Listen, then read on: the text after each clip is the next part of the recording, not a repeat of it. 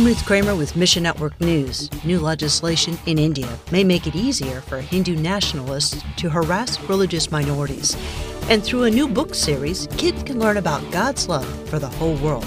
We'll unpack both these stories in the next four and a half minutes. We'll begin today looking at India, where hostility rises in the South as officials push for religious restrictions. Now, if a proposed anti-conversion law passes, Karnataka will be the fourth state this year to make so-called forced conversions illegal. Voice of the Martyrs Canada partner Nitin Sardar says anti-conversion laws are driven by Hindu nationalism. It is for their convenience they made those laws so that they can target the minorities. When the persecution comes, it is very hard. According to International Christian Concern, persecution spiked in Karnataka after officials announced the proposed law. six thousand Christians gathered last week to peacefully protest the legislation and the increased attacks. Sardar says media reports inside India fan the flames of unrest. Media is bribed by the control by the government.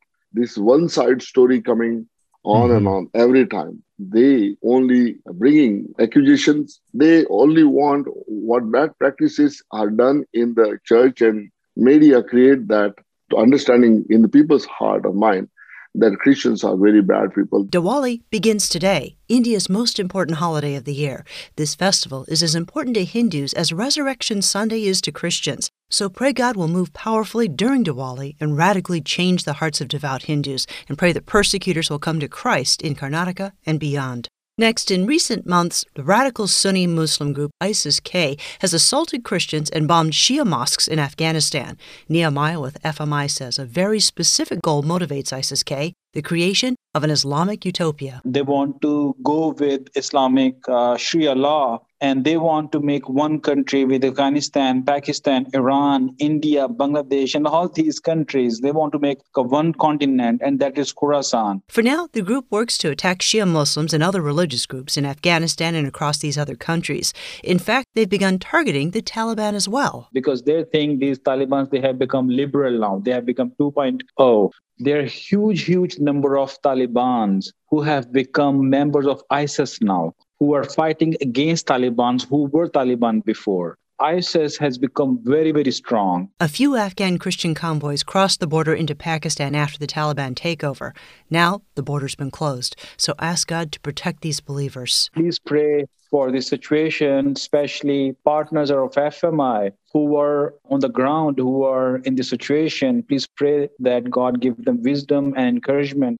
And if you're a kid, this next story is for you. Did you know that you don't have to wait till you're old enough to travel overseas to learn about missions? It's never too early to teach kids about God's heart for the world. Wycliffe U S A's Melissa Peretti says Kate and Mack can help. Kate is a Wycliffe missionary kid who travels around the world with her best friend, Matt, who is her pet macaw. Just ask your parents to go online and check out some books from Wycliffe U S A. This past month, we've released two new um, Bible adventure books.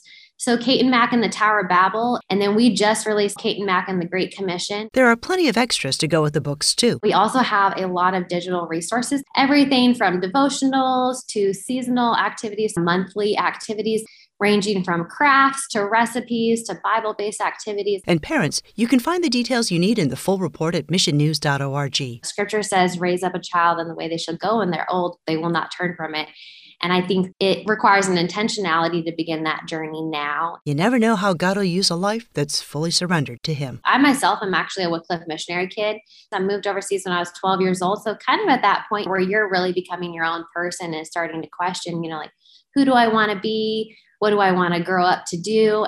It was really pivotal for me to have this cross-cultural experience. Thanks for listening to Mission Network News, a service of One Way Ministries. This month, Slavic Gospel Association offers My Father's House. It's a devotional for women written by women, and it uses object lessons along with stories of ministry to Slavic women for your spiritual growth. Get yours free when you click on the banner ad at mission news dot org. I'm Ruth Kramer.